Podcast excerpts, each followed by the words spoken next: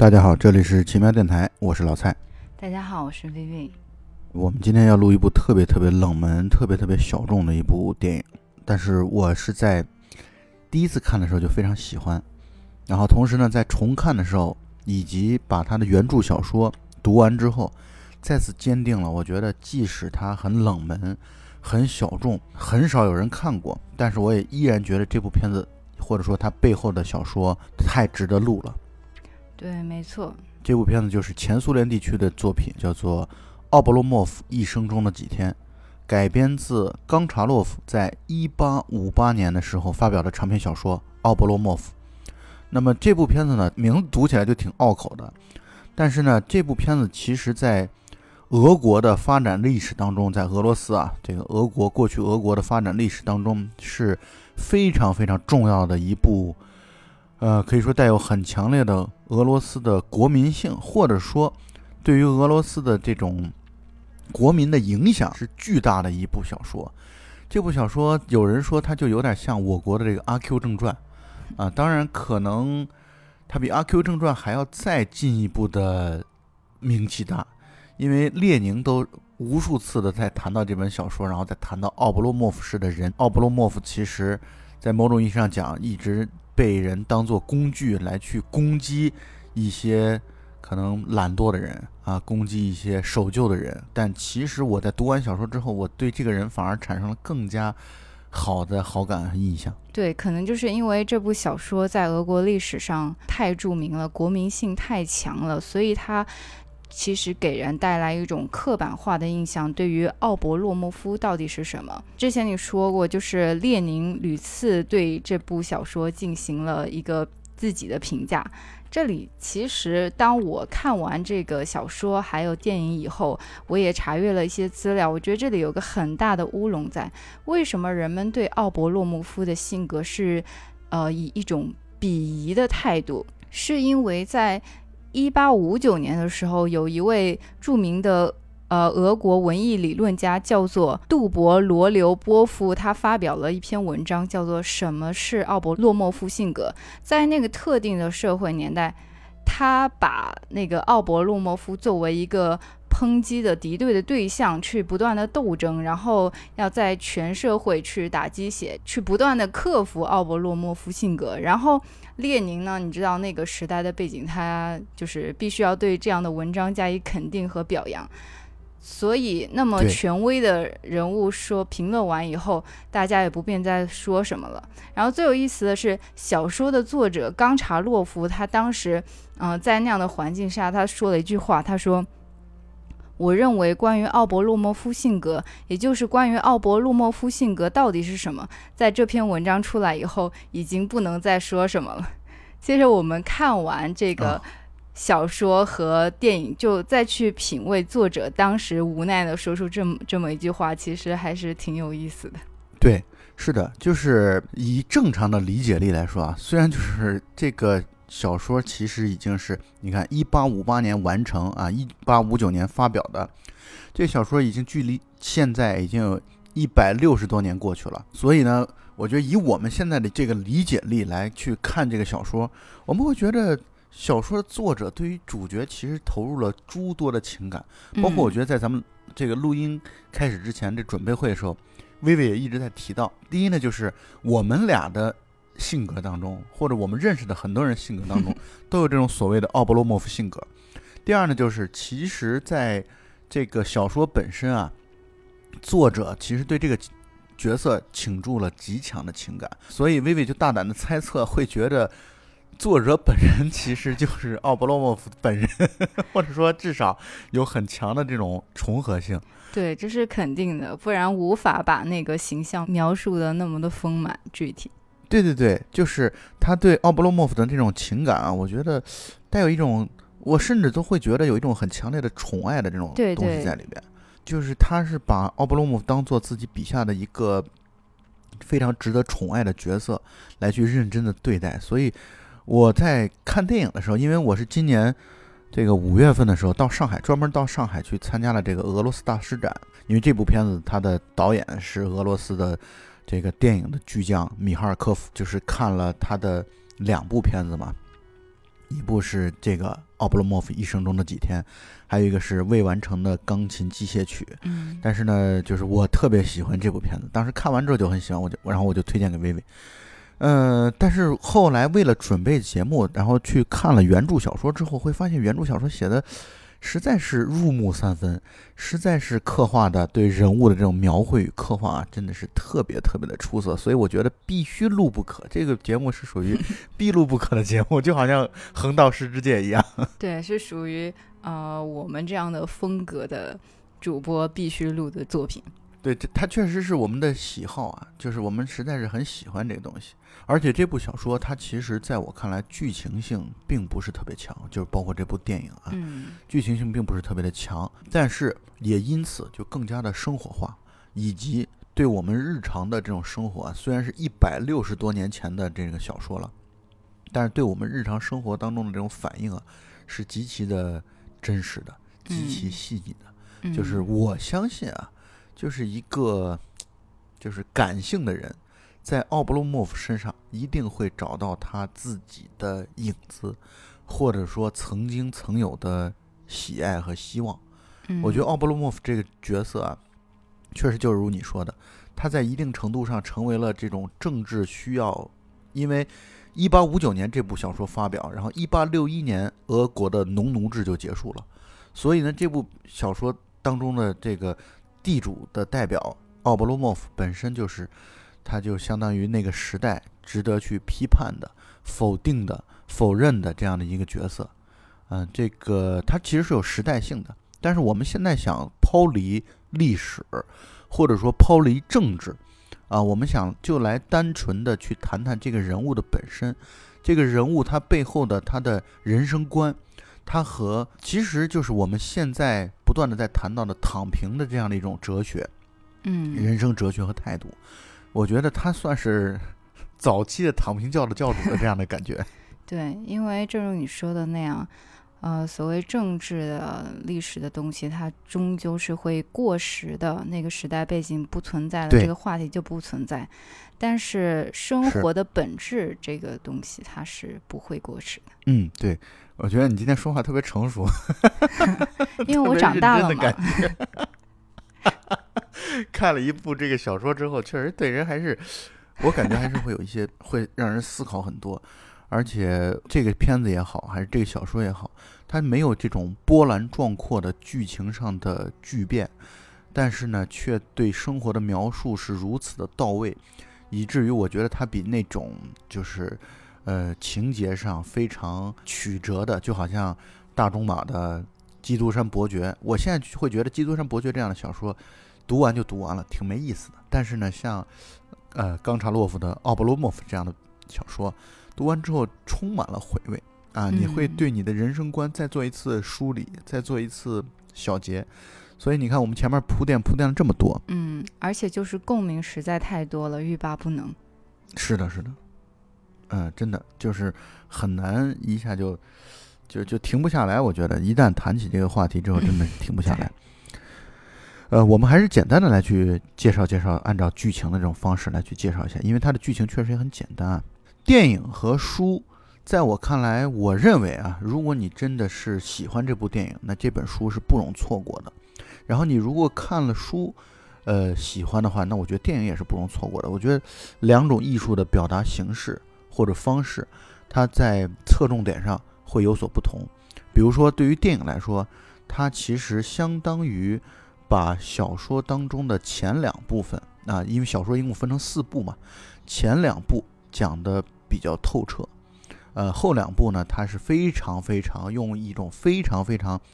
这种旁白的快速的这种方式，把后两部就过去了，所以它重点描述重点在前两部上。对，因为电影的名字已经告诉你了，奥伯洛莫夫一生中的几天。对，是的，所以呢，他把最后的结尾啊，他以一种非常快速的，甚至让人猝不及防的，我作为观众，我会觉得非常猝不及防的一种方式，给我们展现出来这个奥布罗莫夫的这个结局，一切在意料之中，但又好像在意料之外，因为他会把这个剧情就是很突变化的结局就结束掉了。但是呢，我又觉得很合理，而且以电影化的这种处理方式啊，又觉得是对的，不能面面俱到。再一个就是电影当中有一些小说当中没有特别强调的东西，比如说我甚至数了一下，大概有四五次吧，出现了在梦中童年时的儿童时的奥布洛莫夫和自己母亲之间的这样一种非常亲昵但又似乎不可得的这样一种距离感，这样一种疏离感，这样的一种对奥布洛莫夫成长当中的这种性格塑造所起到关键的一些他的节点的闪回，这个东西又如梦似幻，又像是在梦境当中，又像是在回忆当中，就是这样的一种电影化的电影式的闪回的表达，这其实是和书非常突出的区别的地方。对，一般来说，我认为一个电影要把小说表现出来，它毕竟不像文字那么细腻和全面，它多多少少是会有打一些折扣的。但是这部电影里面，我觉得它反而是在因为它的运镜和它的光影的处理，反而是把那个文字更加的具象化了。也是利用电影的优势去更好的表现出作者要表达的东西，我认为是加分的。后面我们可以具体来说一说我对这部电影的光影的一些理解。我的感觉就是它两个都各有所长，就是你缺一不可。就是你光看了小说，然后再去呃再去看电影，你会有呃有别有一番风味啊。反过来也是一样的啊。反正我是觉得，我看完电影之后，然后再去读小说，读的欲罢不能。然后读到最后的时候，我真的非常的感动。我到读到最后结尾的时候，也真的我感觉各种情绪啊就很很，强烈，很饱满。非常能所以。这个读的过程就很享受。这个电影的一开始呢，就是一番像梦境或者回忆一样的，就在出字幕之前啊，就先是一段梦境或回忆一样的场景。儿童时期的奥布罗莫夫睡醒之后去找妈妈，但是妈妈呢总是就是不可得，就是妈妈一直在睡觉，说刚回来，要么就没回来，然后保嗯姆一直在喊他说不要去吵醒你的妈妈，等等等等，然后就开始出字幕。所以从一开始，我感觉奥波罗莫夫在母爱的这个方面上，从一开始我感觉他是得不到满足的，而这种得不到满足呢，就是总感觉他好像没有长大啊。这可能是电影的一开始给我们这样的一个铺垫，然后就开始出字幕，然后就到了成年版的奥波罗莫夫。在成年人的奥波罗莫夫，他是一个大概三十多岁的年轻人，看着像中年人，对他现在已经在向中年迈进了。他没有工作，他是一个地主啊，他手底下有三百五十个左右的农奴。但是呢，他的这个性格特点实在是太不在意金钱了，他太对于生活的这些琐碎的、细碎的工作流程式的东西太漠不关心了。所以就表现出来一副外在看起来是极其慵懒的，整天只在沙发上或者床上度日的，对生活没有目标的，对于所有的账目账本不感兴趣，并且可能被他底下的人骗得团团转的，不追求生活细节和本质的这样的一个人人物形象。从一开始表现，而且他人胖胖的，一看就是养尊处优的这样的一种类型。对一个非常精准的世俗评价，就是眼高手低的一个人。所以从一开始这个幼儿的和呃成年的对比啊，你似乎我觉得啊，其实这更像是一种作者的，他是首先精准描绘没得说啊，再一个更像是作者在叙述描述问题当中的一种陷阱，就是你一开始会觉得这个角色是一个又懒又没有志向，人生好像没有什么希望，看上去像是你在陷入到作者给你描绘到的这么一个糟糕的一个角色身上，因为我们从小受到的教育就会觉得勤劳为美，一定要人生要有目标，所以他其实跟我们所正经受到的教育其实是抵触的一个人物。嗯，但是有经验的观影者一看就知道，这又是一次先抑后扬，后面这个人肯定要发光发热的。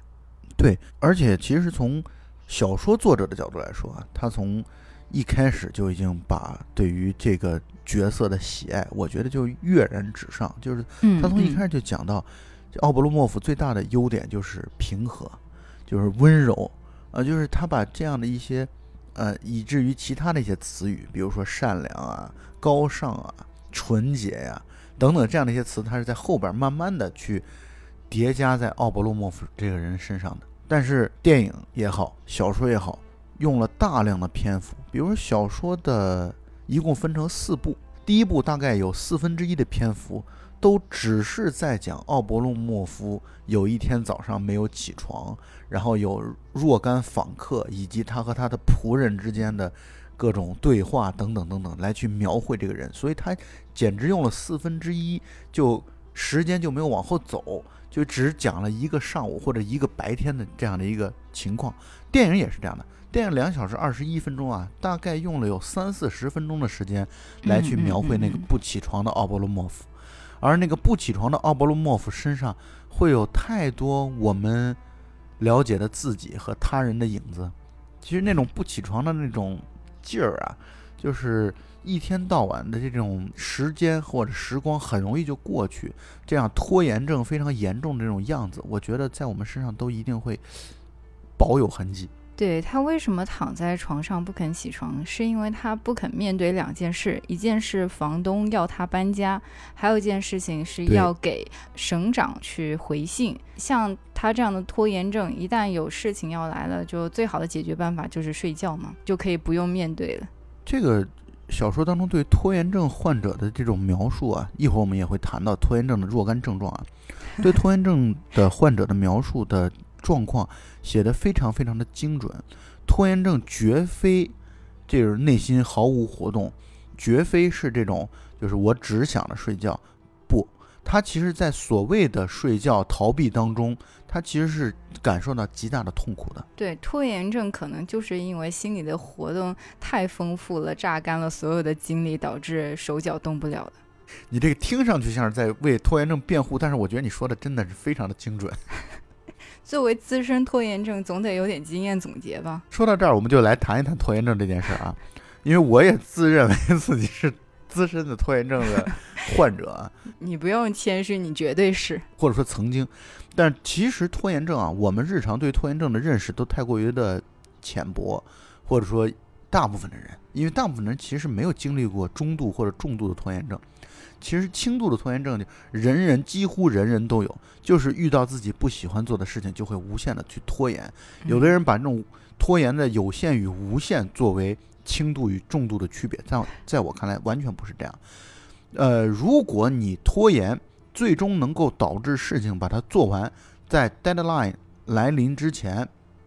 在时间大限到来之际，你能把事情做完。那么这种拖延完全是小儿科，就在我看来，这其其实是非常非常轻度的拖延症，而中度甚至重度的拖延症啊，它有两个特点：第一，它从任务或者说即将做任务的一开始，他就认识到这个任务，就是他对这个任务一点儿都没有说我不上心，不是的，他对这个任务反而非常非常的上心，这个任务甚至压垮了他生活当中的每一个层面，就是他其实是。寝食难安的，就是有这么一个事情存在的话，他对自己的是非常非常寝食难。你不要以为他睡着了，他就是说心特别大，他就不考虑这任务，不是的。其实他头发都掉光了。对，然后完了之后，他的这种精力完全被耗干了 之后的这种睡着，我绝对不是在为拖延症患者在找借口，而是这是症状。我们现在只是在说症状而已。所以他从接到任务的那一开始，就已经是，就可以说已经是在天天的时刻的在筹划着如何去把任务完成。但是这个任务由于给他心里造成了巨大的这种压力，所以就会产生极强的逃避心理、自责心理、内疚心理，然后这些心理交织在一起，就会使得一个人精力上完全的一种被榨干。但是呢，它的重度的标志就是。他又不能把这个东西抛开，他不能说我现在先不管他，我先去玩一圈儿，嗯啊，我先去看个录像，我先去看个电影，我先去打一场游戏。他就算表面上是在做这些事情，比如说他在打游戏，比如说他在刷抖音，啊，比如说他在做一些其他的什么事情，但他其实内心无时无刻不在考虑着这个任务，并且这个任务给他带来了极大的痛苦，痛苦到他。很多时候分心于什么事儿呢？分心于如何把这个 deadline 往后延，而不是如何把这个事情。我一直在等你说这个部分。对，这是一种非常病态的这种心理。但是其实又从资深的拖延症患者的角度来说，完全能理解这件事情。没错啊，但是我想说，我就是我我们这么说啊，就显得我们俩好像特不靠谱。但我想说的是，其实我觉得啊，我经历过这种心理之后，我觉得我大部分的时候其实是轻度的，就我大部分的时候都一定是能够在 deadline 之前去完成任务的，尤其这个任务当是可能决定你一部分时间的命运，决定你一段时间的，尤其生育和他人的合作等等这些事情的时候。嗯嗯嗯嗯好像我们还没有什么大的问题，对对对但是这种痛苦我是真的感受过的，所以我完全清楚这里边的心理活动。啊我相信你也很清楚。对，就是一种自我折磨式的痛苦，但是涉及到对别人的影响，我们还是要点脸的。对，但你要知道，其实我的感受是这样的，就是拖延症其实发展到特别极端的情况，你的内心会有一种自我毁灭的倾向。我说自我嗯毁灭，不是说所谓的自残自杀，不是这个意思，而是说你有的时候会会刻意的希望这件事儿就做不成，啊，就是你就会对对你就会设计出一个非常非常呃苦情的一个版本，就是你尽力了，但是你没有做成。对，如果现在着火了，该多好呀！对你甚至希望这种做不成能够发生，你甚至有的时候会主动的造成这种做不成的发生，所以这是一种很病态的一种状嗯态。就是我们也不希望如此，可是我会觉得，其实这种病态的心理在很多人身上都是体现的，只不过程度有轻有重而已。嗯，你看，我们一谈到这个拖延症，我们觉得停不下来。特别有共同语言。我们得拉回到电影当中来。电影当中对于奥伯洛莫夫这些细节啊的描述，包括书当中啊对他这个细节的描述啊，真的是非常非常到位。就像薇薇刚才所说的，他所面临的两个最大的问题，一个就是要搬家，一个就是由于村长给他写了信，说田里边欠收，然后农民也都跑了，跑了好几个农民，他需要去整肃村庄，把这个农庄的管理水平得提升起来。这种情况，这两件事儿在头脑当中困扰着他，所以他就想要找救命的稻草。对他来说，他的救命稻草就是他的最好的朋友，嗯叫施托尔茨。施托尔茨，在我看来，就是小说当中、电影当中完全和奥勃洛莫夫站在人生观的人生价值的反面的一个人物。但是呢，小说也好，电影也好，特别牛逼的地方就在于，这两个几乎可以说截然相反的人，但是我作为读者也好，作为电影的观众也好，我对这两个人都很喜欢。这就是我觉得作者做的特别棒的地方。就他把这两个人，他并不会由于这种人物的强烈的价值观、人生观的区别和对比，就会让人觉得，哎，我更喜欢这个，我讨厌那个。没有，我觉得这两个人都非常招人喜欢，并且由于施托尔茨对于奥伯洛莫夫那种近乎于超出他自己日常的这种理性的爱，我会觉得这两个人都真的太可爱了。嗯，但是有一个问题，就是斯托尔茨这个人有点过于完美了，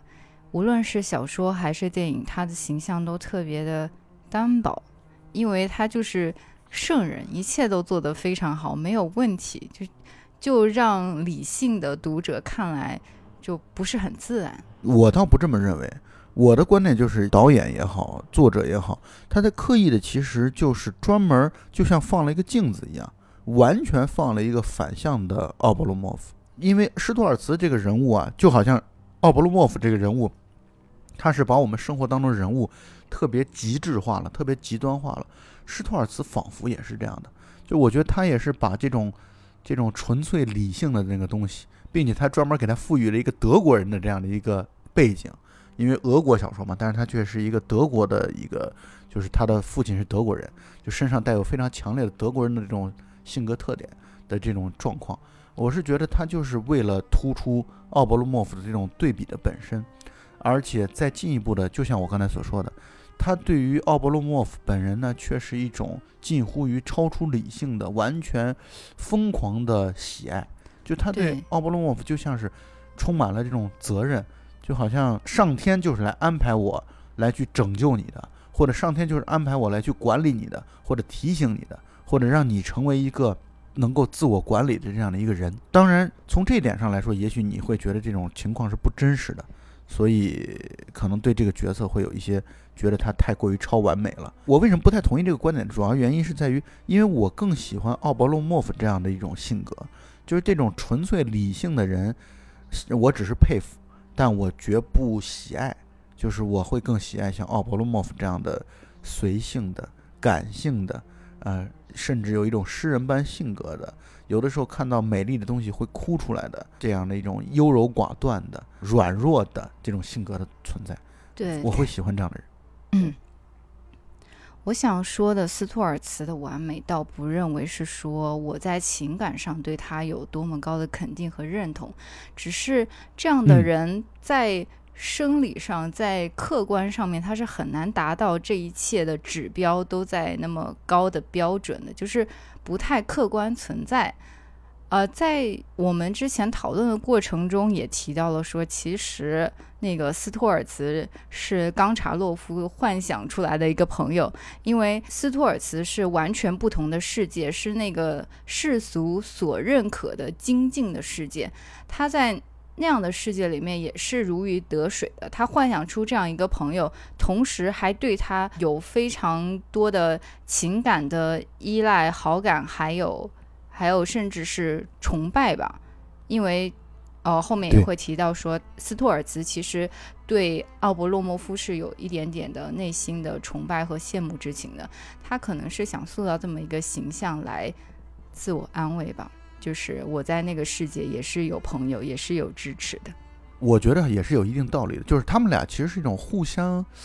怎么说呢？有一种互相吸引、互相依赖。就是施托尔茨看上去是一个就是强意志的一个人物，但他很需要奥伯洛莫夫这样的人来去来去缓冲自己。其实，对斯托尔茨为什么对奥伯洛莫夫还存在这样的崇拜之情，是因为他其实在他自己的内心深处，他是认可像奥伯洛莫夫这样一个慢慢的去欣赏风景的人，只是他自己就做不到。他只能在精进的世界里面不断的滚啊滚。我记得我以前啊参加过这个新东方的课程，那个时候我还我还小。对于新东方所讲的故事当中，有一个羚羊奔跑的故事啊，好像印象特别的深刻，就好像你活着就是为了奔跑。然后呢，那个时候好像对这样的一种思潮，这样的一种思路，觉得特别的振奋人心。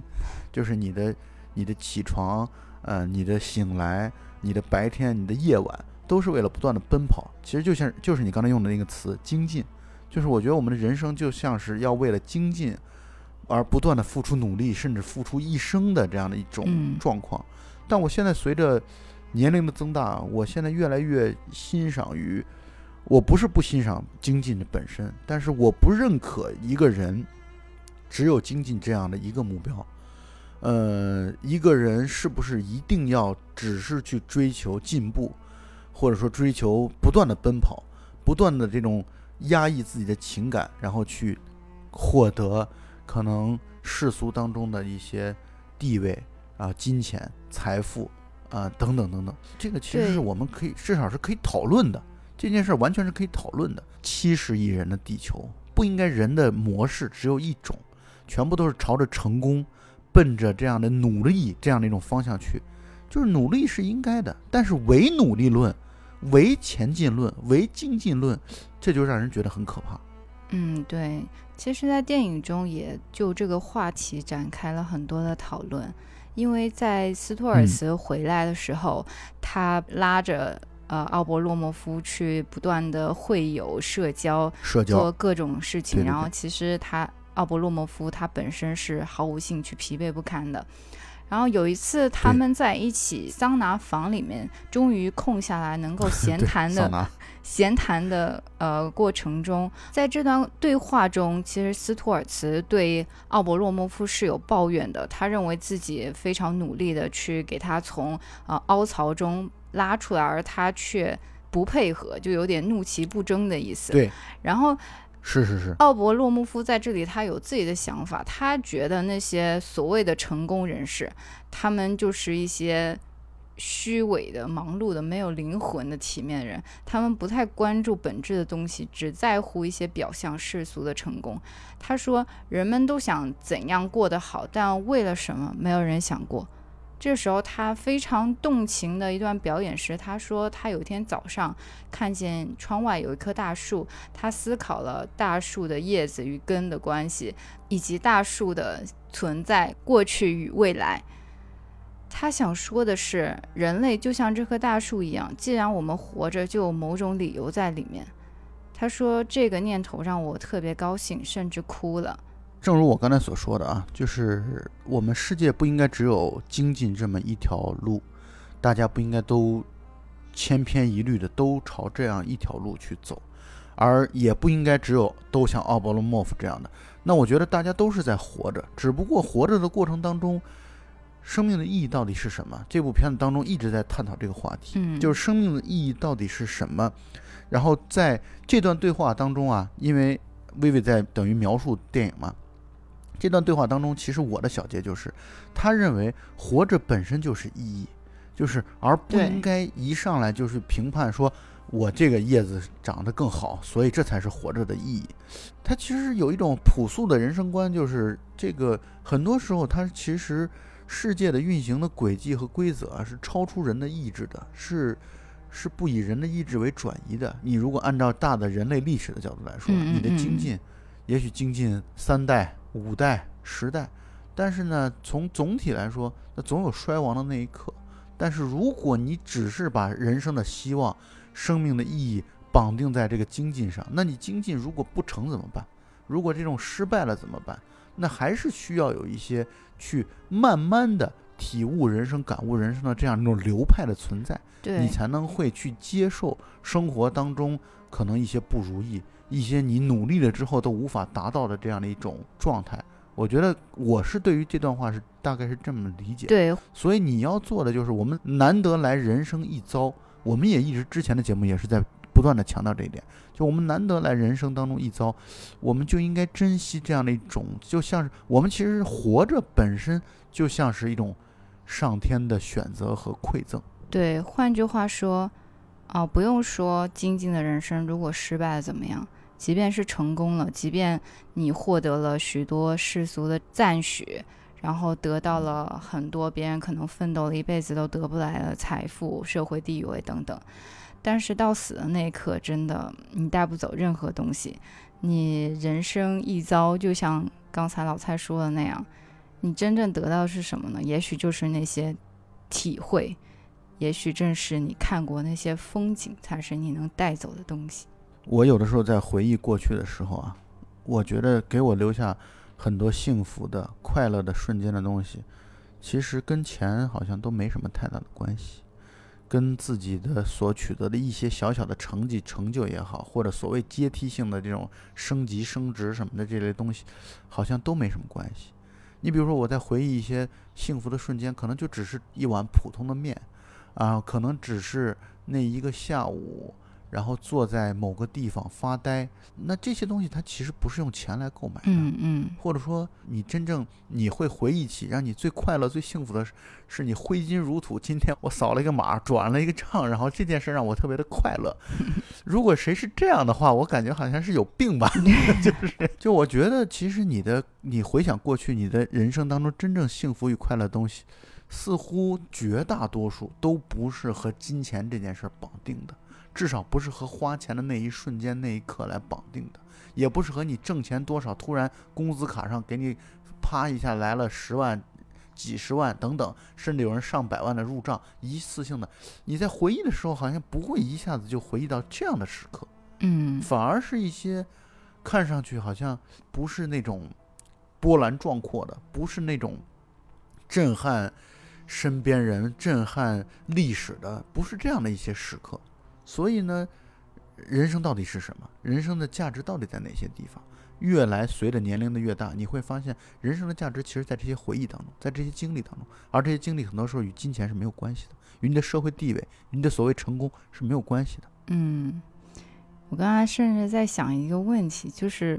由于我们的价值观太相同了，只能是相互的补充，说对对对，你说的对，我也说的对。我在想，如果但凡有一个。嗯，跟我们不同的想法的人，此刻他到底会说些什么呢？嗯，是，所以我们也绝对无意把我们的观点强加在各位身上，也无意说辩论，我们现在真的无意辩论说这种观念就一定更好，你们的观念就或者你们的观念更好，我们无意辩论这件事情，我就压根儿无意参与这样的一个讨论，对，只能就是说，因为我们的价值观就是这样的，而这本书我们所解读出来的，这部电影我们解读出来的价值观就是这样的，所以这也就是我刚才一开始所说，这部电影觉得必须得录，那就是可能它就适合我们的想法吧。啊，也许是这样，但是我也希望或者恳请啊，也许你不是这么想的人，能够有机会去静静的看一下这个电影之后，对于你自己的想法，看是不是有一些补充，或者有一些对撞，或者有一些启发和启示。虽然我不觉得看电影一定是一件带有教育意义的事情，嗯，但是它一定是带有一种对自己的人生或者对自己生活态度感悟梳理的一个过程。嗯，没错。然后在你刚才说的那个他们俩在桑拿房谈话之后，简单的去回顾了一下施托尔斯的童年。施托尔茨的童年就不是那种整天想要妈妈抱啊那种童年了，而是一种被父亲不断的去教育，然后从小就是父亲让他干活，也就是对他来说劳动是人生当中最大的意义。然后以及呢，他在这种劳动劳作当中，然后去不断的去有收获。就是每一天都是在有实际实在的收获，人生像是很有规划。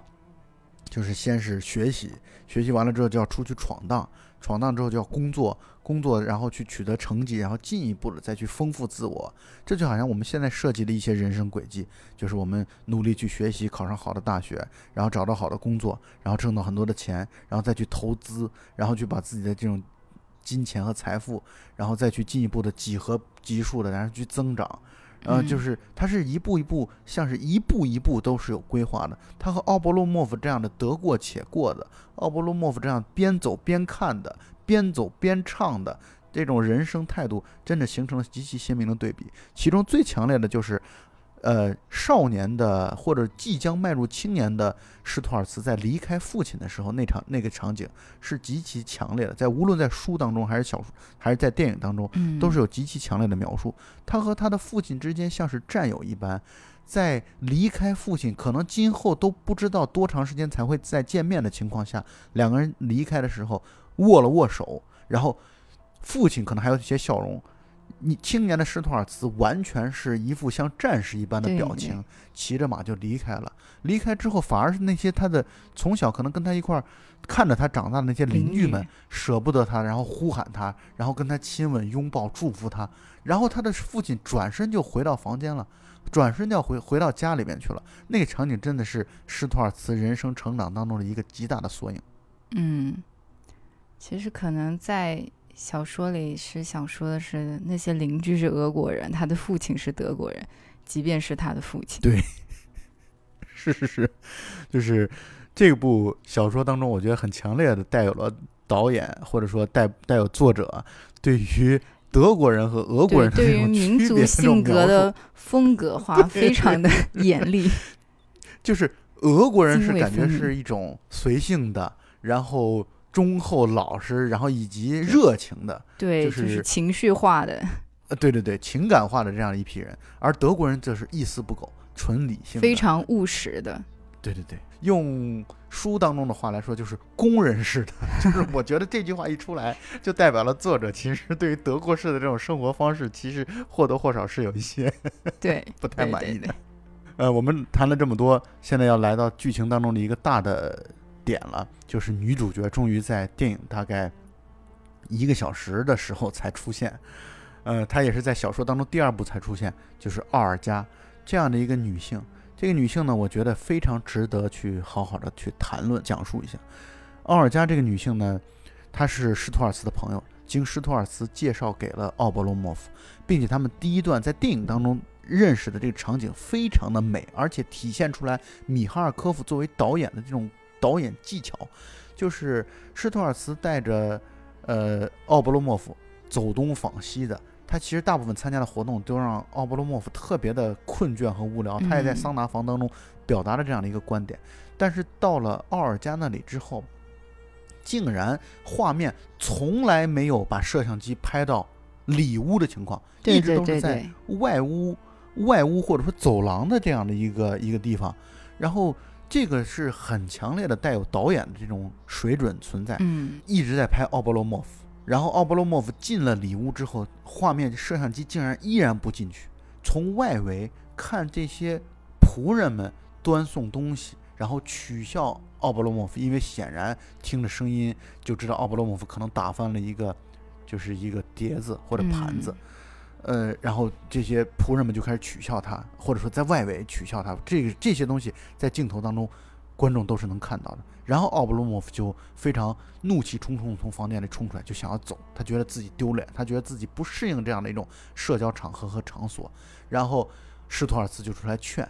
奥尔加也出来劝奥尔加，并且问了一个问题：说我接下来唱歌了，你难道不想听吗？在小说当中直接去问他的，然后奥勃罗莫夫就直接回绝了，说是的，我不想听，因为我怕你万一唱的不好，我不知道该怎么去用虚假的方式来恭维奉承你。所以这句话我觉得特别强烈的体现了奥勃罗莫夫这样一种真诚到了，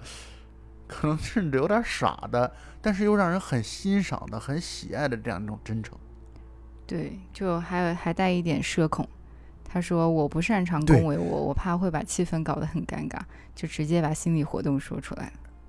是，然后在电影当中就继续，施托尔茨和奥尔加就说那就干脆不理他了，然后两个人就去进去，然后奥尔加就开始唱歌。呃，这个时候奥勃罗莫夫看上去要走了，在他的走的缓步离开的时候，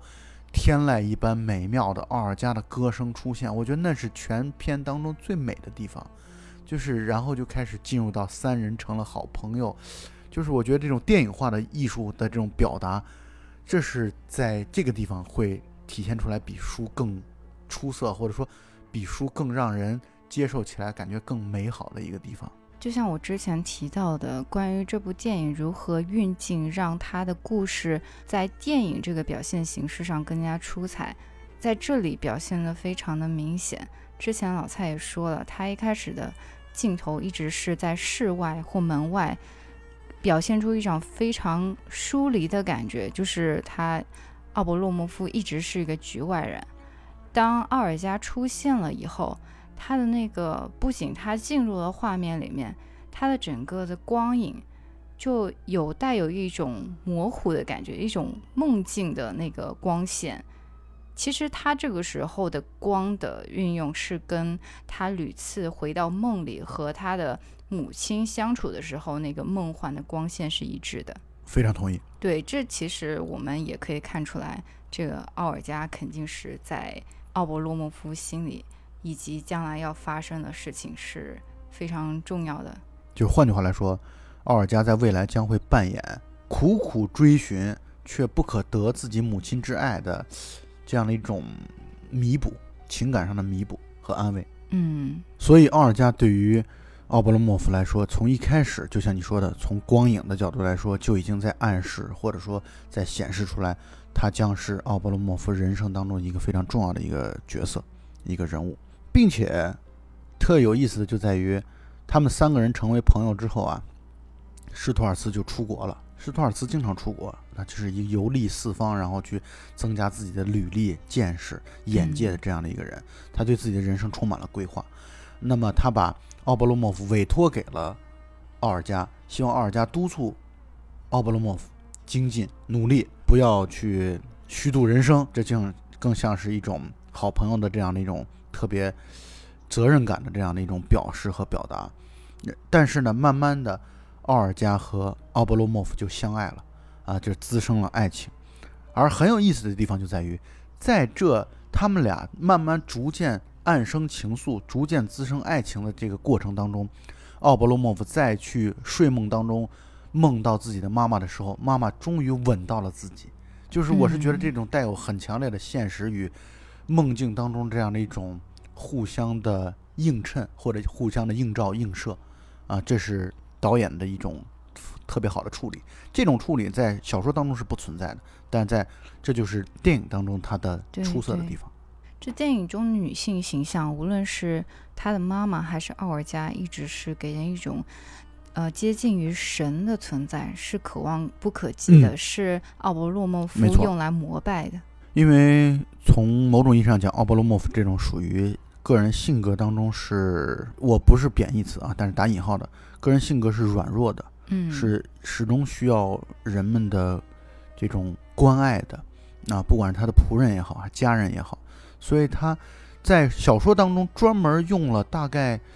我感觉有我就是十几分之一的篇幅来去讲奥伯洛莫夫的梦，这个梦当中就有两点，第一呢是展现了他的童年，他的幼年，他的幼年是在一个大的家庭当中。呃，他的父亲是老地主，然后呢，他的母亲是地主婆，然后他是一个小地主啊，这样的一种生长的环境，仆人在家中也不是那么的辛苦，大家好像生活的其乐融融的。然后这一段人生的境遇，过去的生活对他的人生观的形成，我就觉得这段其实描述出来之后，你其实完全能够理解他为什么后来是那样的一种人生观和价值观。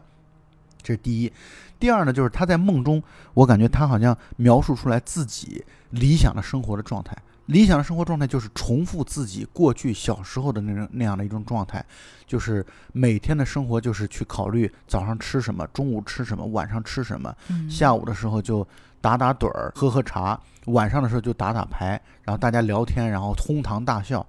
我觉得他那段的描述就很让我想起来，像是《追忆似水年华》，就是普鲁斯特的《追忆似水年华》在贡布雷的那种，他祖外祖父家的这样的一个生活场景的描述，就是我觉得那种，呃，地主阶阶层吧的家庭，我觉得就是那种农庄生活，啊，生衣食无忧的这种生活，我觉得奥波罗莫夫有这样的人生性格。再正常不过了，就对他来说，没有所谓的非得要成为一个对社会啊震古烁今的这么一个人物，他就只是在自己的一方天地当中作为一个舵手掌舵着，然后幸福的生活着。所以我觉得那段对于奥布鲁莫夫的梦的描述，在小说当中，我觉得极其强烈的去揭示出来他的性格的成因。嗯，没错。其实紧接着后面还有一段关于童年旧时光的回忆，就是一大群人在他们的会客厅里，包括仆人、主仆，然后讲一个非常无聊的笑话，呃，一大堆人笑得前俯后仰，然后很快笑声停止了，大家都在做自己手上的活，就展现了那种奥伯洛莫夫村庄的人的风格，非常的简单质朴，同时又非常的无聊。然后与此同时，奥伯洛莫夫就在母亲的怀抱里面躺着，然后慢慢的睡着了。这个时候，我当时的想法就是看到这个，我当时的想法和你刚才说的是一样的，就是他在这样的环境里面，这样温柔、与世无争、不需要努力一分一毫的环境里面，慢悠悠的，没有被任何雕琢的长大，所以因此。你可以说他保留了非常呃，就是慵懒的性格，但是从好的一方面，他所谓的作者经常说的金子般的心，也是这样被呵护下来。没错，是这样的，就是他确实是一路被呵护起来的，但是有一些，就是他本质上的优良的品质，也因此，就是一方面啊，我们被。这种养尊处优的环境啊，一方面会滋生懒惰，会滋生一种漫无目的，会滋生一种任性的存在。但另外一方面，它的一些好的方面，就是我们不能看问题只看坏的一方面，或者这单一的一方面。嗯，它的好的一方面也因此保留下来了。所以书当中一直在反复的描述奥布洛莫夫在人性的角度来说，甚至是一个非常非常追求完美的一个人。就是他在人性的角度啊，他追求道德的绝对的崇高，嗯，他追追求人生的高尚，这种意义与目的，啊，然后跟女人交往也绝不轻浮，也绝不越雷池半步。这一点在他和奥尔加后来的恋爱的生活当中体现的非常非常强烈与明显。小说当中的描述，他与奥尔加之间这种拉锯啊，进行了若干次，就是他的自卑。他觉得自己配不上奥尔加，以至于他会主动的写信去劝退奥尔加。就在奥尔加自对自己真的已经是到了深爱的地步的情况下，他也依然能够去拒绝奥尔加，或者说希望奥尔加能够离自己而去，而且他会害怕这种闲言蜚语影响奥尔加，呃，他觉得这种私会幽会，那么会对于奥尔加这样的一个大姑娘家的声誉可能会造成损害，但是。要让他去向奥尔加的婶婶去提亲，想要真正成为定亲，成为他的未婚夫，就要去面对生活当中那些他不愿意面对的事情，比如说去整理农庄啊，去盖房子呀，然后去把他自己的生活真正进入到一个如施托尔茨预想般的这种轨迹当中去，他又做不到，所以他就在这个过程当中不断的痛苦，不断的去推开奥尔加。我觉得那段描述对于整个。他的这种心理的这种描绘啊，真的是非常非常的丰满和完整，把包括把人和人恋爱的这种当中的这种复杂而矛盾的心理，就是我又希望能够和你共度人生，但同时呢，与此同时呢，我又害怕我耽误了你，我又害怕你对我的这种感情、这种爱情只是一时的冲动啊，又害怕由于自卑，又害怕你将来会后悔。等等等等，一系列这种细腻的东西，在他们这种爱情的拉锯战当中，在小说的第二部当中，在我们这电影的中后段当中，体现的非常的明显。嗯，一来一去几个回合之后，最后呃击退奥伯洛莫夫的，其实小说里面有提到，虽然电影里面没有，是他的那个村庄给他来回信，告诉他呃，由于欠收等等各种原因，他的年收入已经降到了一个。无法支撑体面的贵族生活的这样一个水平，他因此就就是击退了他，不想呃不敢向奥尔加求婚。这里其实也是有提到我们之前关于体面的拖延症是怎么样的一个说法。我们之前有说过，我们这样的拖延症其实就是。自我折磨的拖延症，就是一旦涉及到别人的利益，跟别人有什么承诺的时候，我们还是会去，啊，克服这些东西。其实奥伯洛莫夫在这里。我觉得他有一定的相关性，因为他是一个摒弃了世俗的一些追求的人。他觉得你年收入多少，或者是过怎样一个体面的社交生活，像啊斯托尔茨一样，就是非常风光，以及那些人那些年轻人，呃，非常风光的生活是多么重要，他觉得一点都不重要。但是涉及到他要跟奥尔加组建一个家庭，让奥尔加过上怎么样的生活，他又会去考虑对方是不是需要那样的世俗生活。其实我觉得这两点是有一定的相关性的。嗯，呃，就是这不是光是钱的问题，在我看来，我觉得他其实如果只涉及自己的话，他对自己的人生其实认识的很清楚，他会觉得自己生不带来，死不带去。那我在有限的人生当中，呃，就吃好喝好，然后悠闲安静闲适的度过自己的一生，这个对自己来说没有任何的压力，而且甚至是自己其实渴望就是这样的。但是当有另外一个人进来之后，当有这种组建家庭的压力进来之后，他其实就会去考虑的越来越多，他就会考虑，那我这样的这种人生观、人生态度。那是不是也是能够满足对方的需求呢？对，是不是能让对方也觉得幸福和快乐呢？所以我觉得他在整个的过程当中啊，他一直表现出来一种很强烈的自卑，以及对于对方为什么会喜欢自己，他觉得有一种难以置信，以至于他在给对方的一封让对方哭得稀里哗啦的呃这种信当中写到了说：“您其实爱我是犯了一个错误的。”有更好的人等着你，然后这个将来你一定会遇到比我更好的人，等等等等。嗯，就是他这个信甚至完全是出于善良，就是他在那一刻所有的爱情也好，对未来的规划也好，都低头于他的善良本身了。他完全在那一刻只是纯粹的战胜了自己的情欲，战胜了自己的这种诉求，而只是单纯的只是为对方考虑。他是真正做到这一点，对，就是他在那个写信的那个过程当中，他是真正把他自己的那种善良的那一面发挥到了极致。对，阿伯洛莫夫在这里其实是有一一个有着至高无上的终极追求的人，也可以说是一个完美主义。他为什么会屡次感到自卑，是因为他他的心中的愿景实在太美好，他觉得自己不配。但凡他那个愿景不那么美好，他也许觉得也能够一够。还有之前他为什么？就像我们还要提到那个拖延症的问题，为什么他躺在沙发上一直不肯给那个村村长写信，一直不不去做一些事情？是因为他在他的构想中，那一切应该是被安排的妥妥当当，是那个没有任何的缺陷的，所以他认为自己的能力达不到，他就一直做不了这件事情。呃，有一本书啊，叫《拖延心理学》。拖延心理学当中有一有一个特别重要的观点，就是，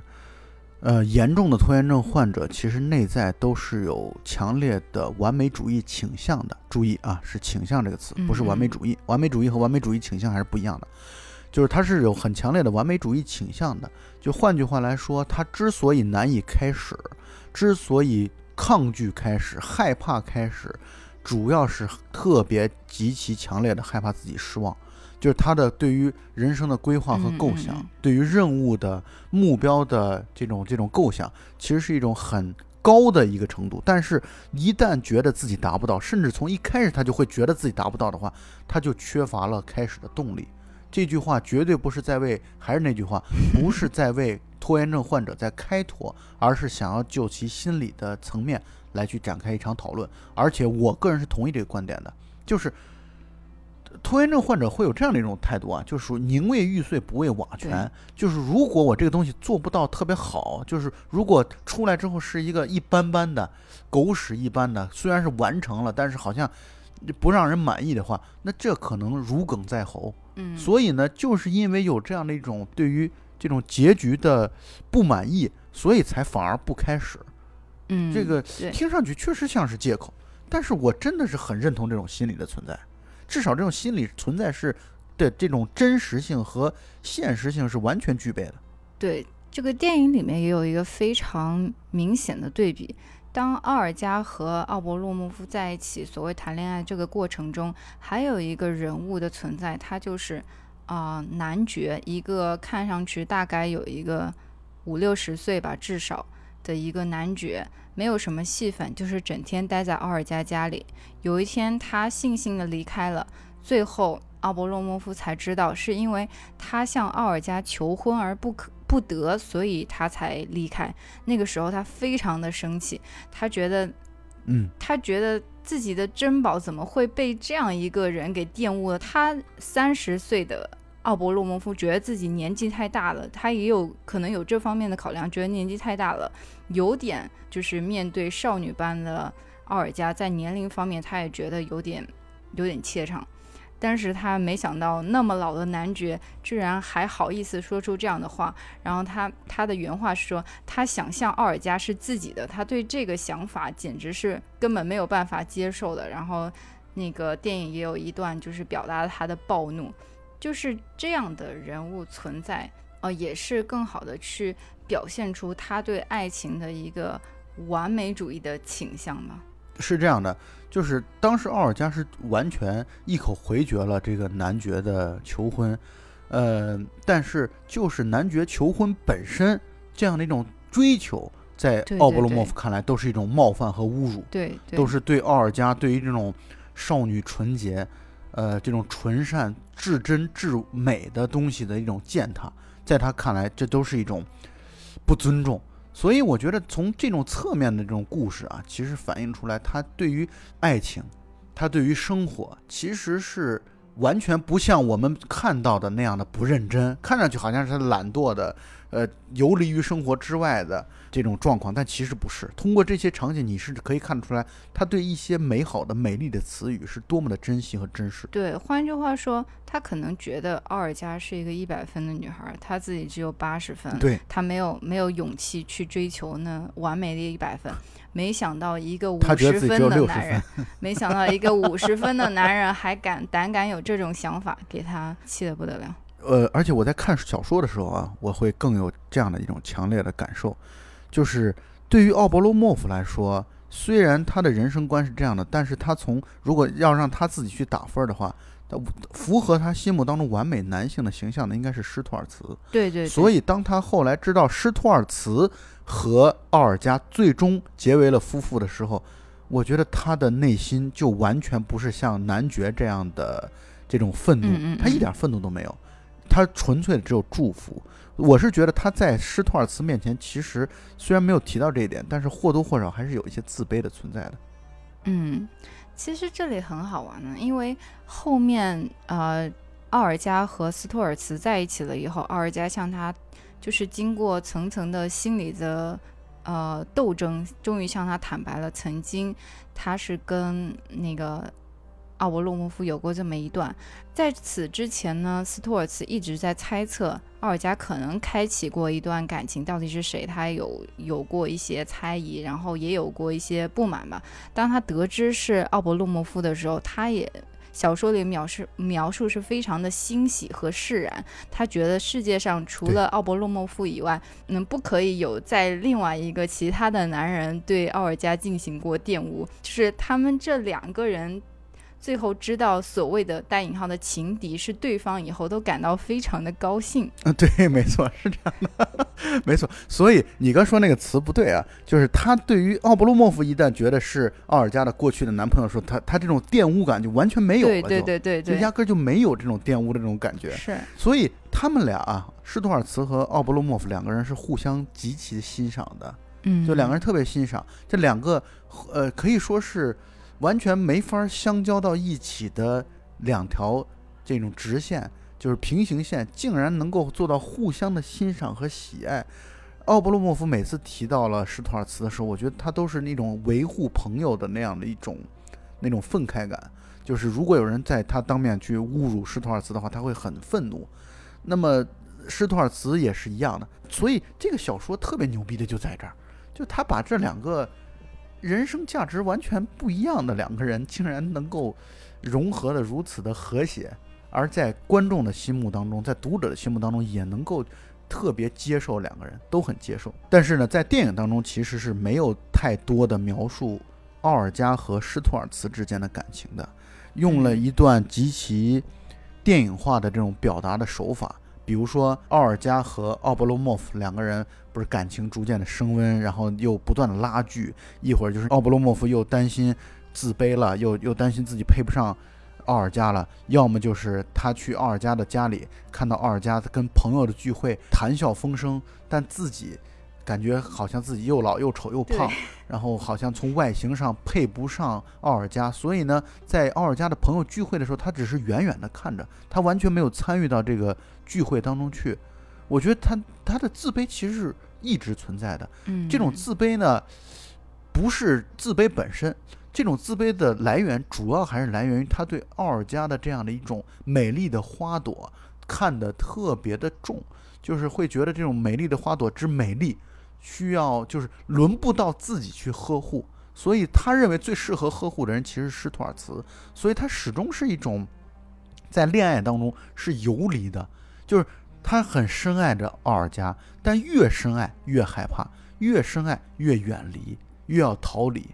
我觉得他整个的电影当中就是在表现这样的一种状态。后来施托尔茨从外国又一次回来了，回来之后这个地方电影化的。表达手法极其的牛逼，就是两个场景，三个人首先先一起骑马车，骑马车的时候，最开始施托尔茨在前排独自驾着马车，然后后排他的左右两端分别坐着奥尔加和奥勃罗莫夫，但很快的奥尔加说我也想学驾车，于是他也到了前排，这时候奥勃罗莫夫坐在镜头当中是三人的中间，最中间他是作为主角存在，但是人家那两个人可跟他站坐的是同。不是同一排，所以这样一种景深的变化表现出来，他们三人三者之间关系的这种微妙。再一个，后来施托尔茨给奥尔加送了一辆这种自行车，老式的自行车，在那个时候算奢侈品。特别有趣的是，施托尔茨让奥布洛莫夫说：“你去骑骑自行车。”奥布洛莫夫拒绝，拒绝了四次，说：“我不要去，我不要骑。”他这句话拒绝了四遍，四遍之后。施托尔茨便不再理他，然后让奥尔加去骑骑自行车，然后再从旁他去扶着奥尔加骑自行车，两人非常感觉很关系特别好的那样的甜蜜的一种骑自行车的状态。奥布洛莫夫这时候仿佛被感动了，然后追着跑上去，然后三个人，奥尔加在骑自行车的中间，两边两个男人。那个时场景让我特别强烈的想到了特吕弗的《足与战》，对，就这样那种三人的三角的一种关系。这种三角关系呢，看上去又和谐，又貌似有一些不和谐的元素存在。果然，这个时候电影已经进行到了大概距离结束只剩下大概不到十分钟的这个时间了。然后很快的就交代，后来慢慢的，第二天奥布洛莫夫就搬离了奥尔加的旁边，就是离开了奥尔加的旁边，搬到城里去了。搬到城里去之后，两人慢慢的后来还见了一次面，慢慢的就断了联系。以至于一年之后，施托尔茨和奥尔加结了婚，而奥波罗莫夫和一个寡妇结了婚。在小说当中啊，关于这寡妇的戏份啊，其实讲了特别特别多。嗯，讲述出来寡妇和奥尔加两个女性之间也是带有极其强烈的对比性的这种不同区别。但是呢，也都依然是非常招人喜欢和喜爱的。嗯，可是，在书当中也描述出来，其实跟寡妇的这种生活，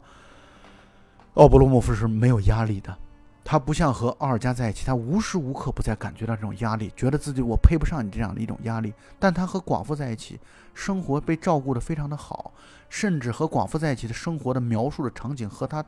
头脑当中对于自己理想当中的未来婚后的婚姻的生活几乎是很接近的，所以小说的在这一点上的描述要比电影要更加的深刻和深入。但是电影的处理又有其特别出色的地方，就是瞬间看上去好像奥尔加和奥布洛莫夫还是在一个热恋的情况下，突然就结束掉，但这种结束又结束的非常的。不露痕迹，以及让人很能够理解。这里说到关于他的感情观，你之前提到的，他认为跟奥尔加最佳的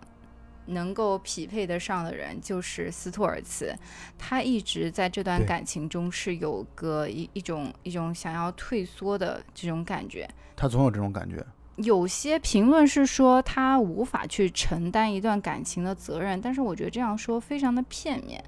我觉得正是因为他，我也这么觉得，非常的就是在乎别人的感受，把奥尔加的幸福置于他自己对占有欲的一个，他为成就奥尔加的幸福占了上风。对，就是换句话来说，这个就是体现了他所谓性格当中高尚的那一面，就是在有很多时候，他完全可以不顾及自己的感受和需求的，只是觉得从别人的角度来去出发。然后，因为他对自己的外形啊这些方面，包括他的经济状况啊，他都是现在有很强烈的不满足和自卑的，所以呢，他就会觉得，那对于奥尔加来说，值得更好的人。对，没错。无论在文学作品中，还是在现实生活中，像这样战胜了自己的情欲，只为了别人过得更好的人，又有几个呢？在文学作品当中，好像挺多的。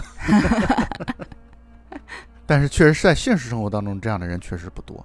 就是换句话来说，呃，奥布洛莫夫就是那种精致的利己主义者的典型当中的反面，完全的标准的反面。就是他毫不利己，性格上也好，还是在小说的描述上也好，还是从符合逻辑的角度来说也好，奥尔加在施托尔茨那边啊，他其实可以安心的做一个男人背后的女人，做一个。呃，就是贤内助，但是呢，他在奥波罗莫夫这边啊，他其实是要做一个引导者，他要去引导着奥波罗莫夫振奋起来。呃，所以从这个角度来上来讲啊，奥尔加其实和施托尔斯恐怕确实从性格上来说更加登对一些，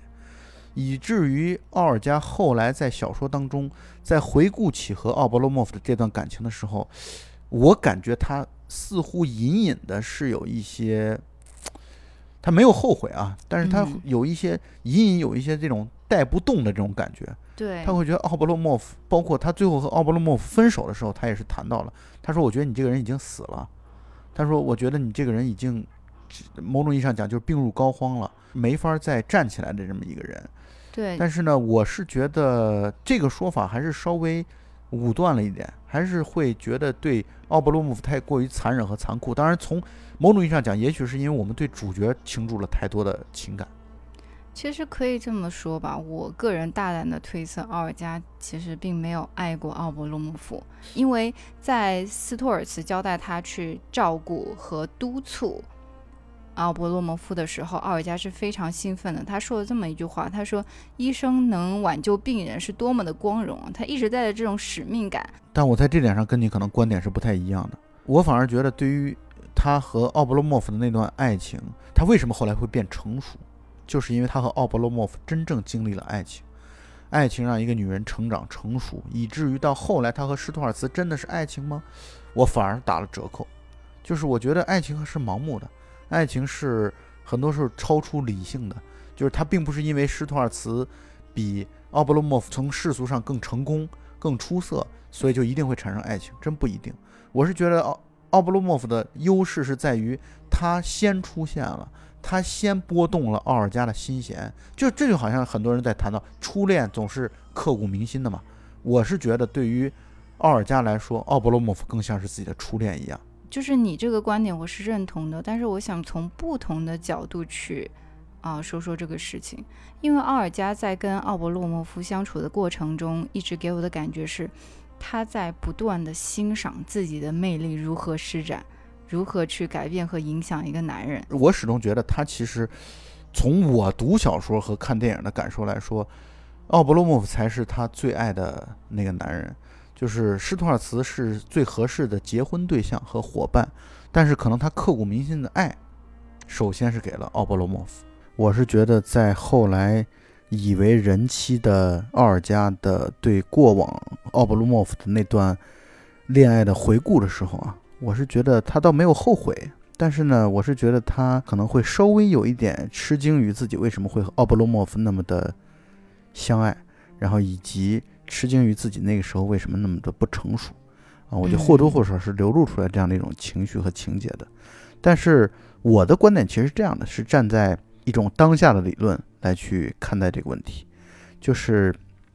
他在和奥布洛莫夫相处的过程当中啊，他哭了无数次。然后焦急、焦虑、等待，然后难熬、失眠等等，这些全都是真的，而且这些的频率非常之高。我觉得至少在他们相处的那个当下，我认为那就是爱，因为我们我们之前也谈过这个话题，就是我觉得爱情这件事情啊，必然要伴随着痛苦，痛苦，必然要伴随着焦虑，而这些元素啊，在奥尔加与奥波罗莫夫相处的时候，他们彼此对对方。都充满了这些元素，就这些元素一点都没有缺，而且烈度非常的强，所以至于让我会觉得他这个刻骨铭心啊。再一个就是他跟施托尔茨在一起啊，就是因为他其实很多时候在某种意义上讲，施托尔茨像是他的一个兄长，像是他的一个父亲，像是他的一个带路人。施托尔茨实在是作者把这个人物啊设计的太过于的完美了。太过于的理性了，嗯，太过于的牛逼了，所以至于，其实跟这样的人在一起，好像就缺了很多的真正的痛感，而这种痛感其实是真生活所真实的这种痕迹，或者说爱情真正的痕迹存在。反正我是这么理解的啊，就是我是觉得他其实和奥布洛莫夫的那段感情，是和人在谈恋爱，一个活生生的、真实的。有血有肉的人在谈恋爱，而施托尔茨这样的一个角色就有点神性，就有点就有点超出这个，是有点超人的感觉，所以就可能就会有点折扣，有点没劲。所以呢，反而我会觉得他和奥布罗莫夫是一种这种凡人的爱情，嗯，充满了痛苦，充满了焦虑，嗯。但是小说中也提到，为什么奥尔加一开始就对奥勃洛莫夫一见钟情？那是因为斯托尔茨在他心里种下了种子，不断的跟他说他的这个朋友有一颗金子般的心，多么的啊，就跟他说各种他的优点。其实奥尔加在和奥勃洛莫夫谈恋爱的过程中，斯托尔茨的话是起了非常大的作用了，在他。就是见到这个人之前就已经给他在心里植入了这个形象。对啊，所以是超人的引导嘛。我想说是奥尔加在和奥伯洛莫夫谈恋爱的时候，他其实有一点和自己心中的，或者是斯托尔茨跟他描述的这个形象在谈恋爱。这个问题其实我们永远都辨不清楚，因为你有的时候，你比如说你跟一个人谈恋爱，你到底是跟实在的他在谈恋爱，还是跟你想象当中他在谈恋爱，还是跟这么一个综合体在谈恋爱，都很难讲。嗯，我就想接一下你之前说的，他为什么呃如此强烈的去投入、去痛苦、去感受这个爱情？其实我们在呃，特别是。所谓更不成熟的时候吧，会会和心中一个理想的人，他可能有一个实体，但是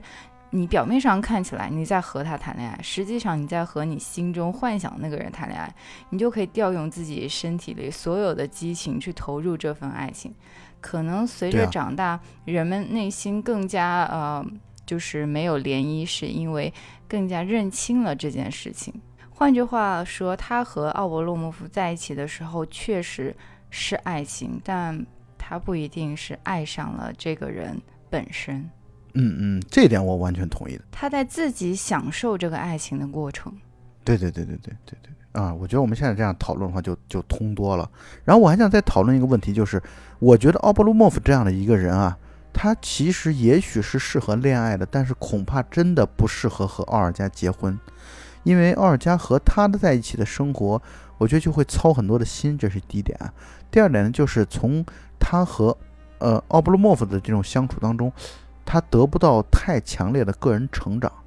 所以虽然我们会对奥布洛莫夫有这种主角光环的这种仰慕或者说爱慕，但是呢，嗯，从婚姻的角度来说，无疑可能奥尔加做出了一个自己的正确的选择。但是呢，难道我们人就应该只做正确的事吗？当然不一定。所以，嗯，喜欢奥布洛莫夫，我觉得也是很正常的一件事儿。对，奥布洛莫夫到最后，他做出了他自己的选择，他会觉得和那个寡妇生活在一起，才是真正的实现了他对于他未来婚姻生活的这样一种构想，这样一种设想，就是每天只考虑自己要吃什么，然后呢，无忧无虑的，呃，快乐的生活着。今天我看到了一句话，读书的时候我看了这么一句话，好像是赛林格说的，说幸福和快乐的区别啊，是幸福是固体的，是固态的，而快乐是液态的。我想听听你的理解。我的理解就是快乐它第一呢，它是流动的啊，就是它并不稳定，然后呢，以及呢，它可能稍纵即逝。嗯，而幸福呢，更像是一种固化的这样的东西。当然，这只是我个人理解，因为我没有看过赛林格的书嘛，包括他最出名的那个《麦田守望者》，我都没有看过。嗯，但是这就是我对于这句话的粗浅的理解，就是我是觉得，其实，呃，这么说吧，就是奥布洛莫夫和奥尔加在一起应该是快乐的，但是和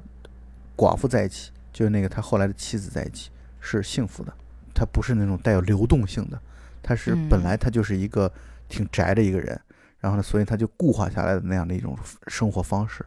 啊，他在头脑当中也好，现实生活当中也好，固化下来那种方式对他来说就是幸福。嗯，我有一个想法，其实这两个女性，呃，对照到电影里不断闪回的旧时光里面，其实可以找到两个对应。奥尔加其实就是对应了奥伯洛莫夫求而不可得的母亲，就像一直像一个圣像一样在膜拜，然后但是。就是触不可及，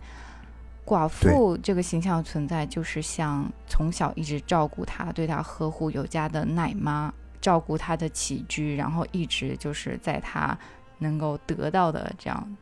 一个距离里面。嗯，这是你之前想的，还是现在聊的时候想出来的？现在聊的时候想出来的。就是我觉得你这个描述，我感觉挺准确的，就是基本上跟这个他为什么要闪回到那个过去多次。我觉得是有这样的一种暗指在里边的。我觉得你这个理解，那我挺同意的。嗯，这个故事最后啊，我觉得他牛的就牛在，他到最后他也没有表现出来这是一个悲剧，他就是一个人间的正常的悲喜剧。奥布罗莫夫，然后大概在结婚可能七年之后吧，中风啊，好几次中风，然后就去世了。但是到结尾的时候啊，我其实特别感动。结尾的时候，就是讲施托尔茨有一次跟他朋友然后在拜访一个什么地方的时候，然后碰到了一个乞丐。原来那个乞丐就是奥布罗莫夫以前一直的贴身仆人扎哈尔，而且那个扎哈尔啊，以前在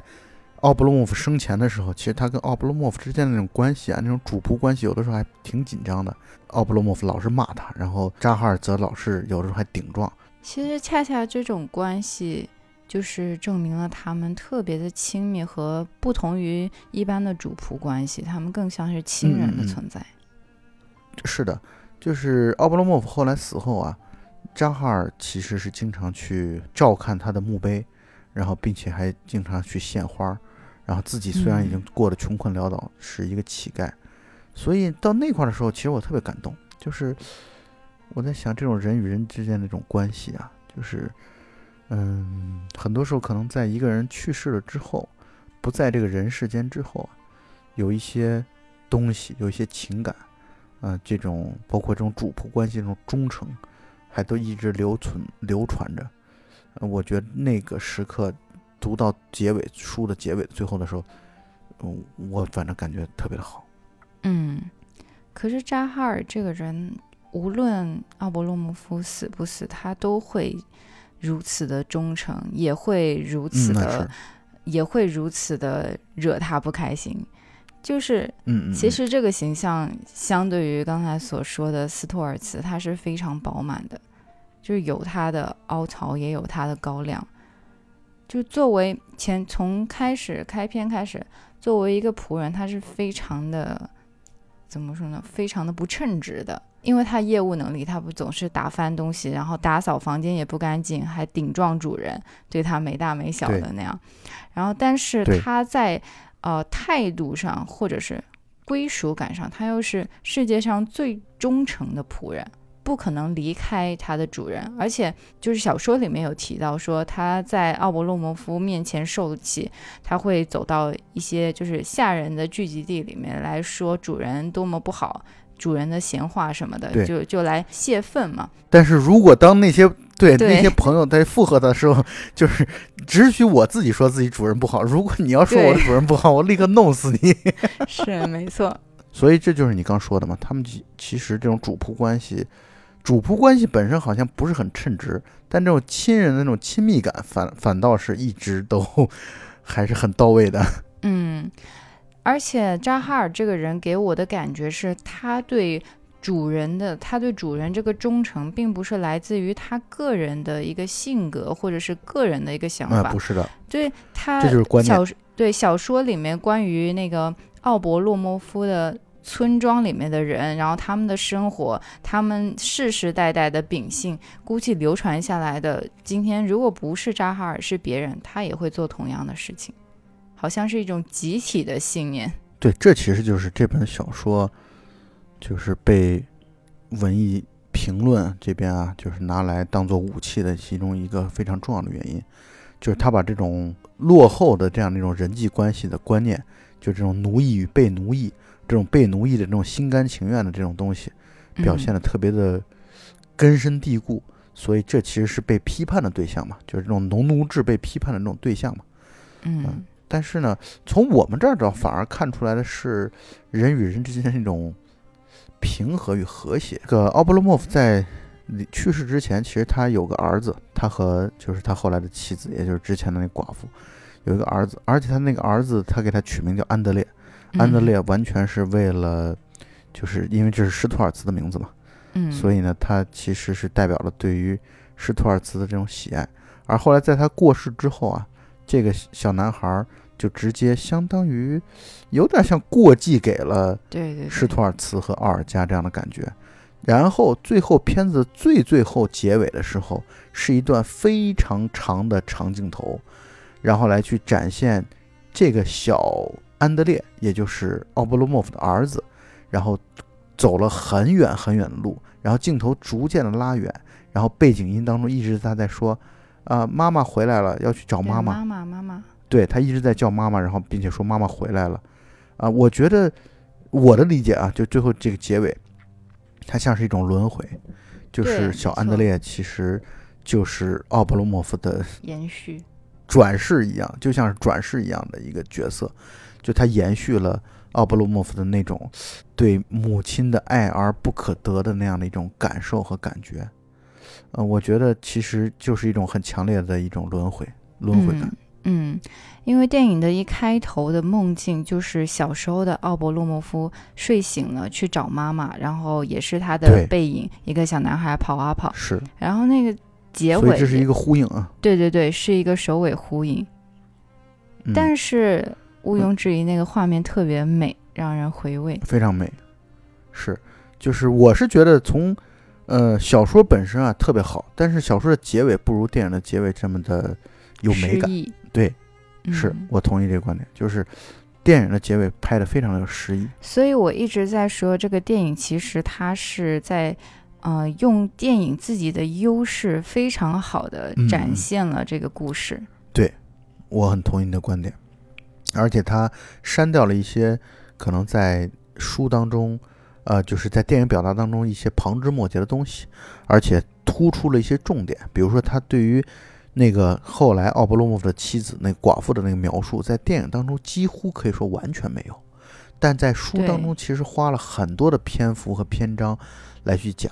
所以呢各有所长吧。我是觉得，我是觉得读完书之后，我觉得一点儿就都不虚此行，就是没有浪费时间。嗯嗯嗯，我感觉都是一种享受，就是看电影也是一种享受，然后读书也是一种享受。就是在奥伯洛莫夫这本书的读的过程当中，我也觉得特别的好。跟以往的每一次一样，我们都非常的强烈推荐这部，嗯、同样小众的作品给大家。对，是的，嗯，因为我们现在做节目的原则就基本上只做自己喜欢的电影，不去做那些热点，但是自己又觉得看的很没劲的那种东西。对，做自己的喜欢的电影的同时，也只聊自己想说的观点。对，没错，是这样的。所以本期节目录得很长，那么就到此结束吧，大家再见。嗯，大家下期再见。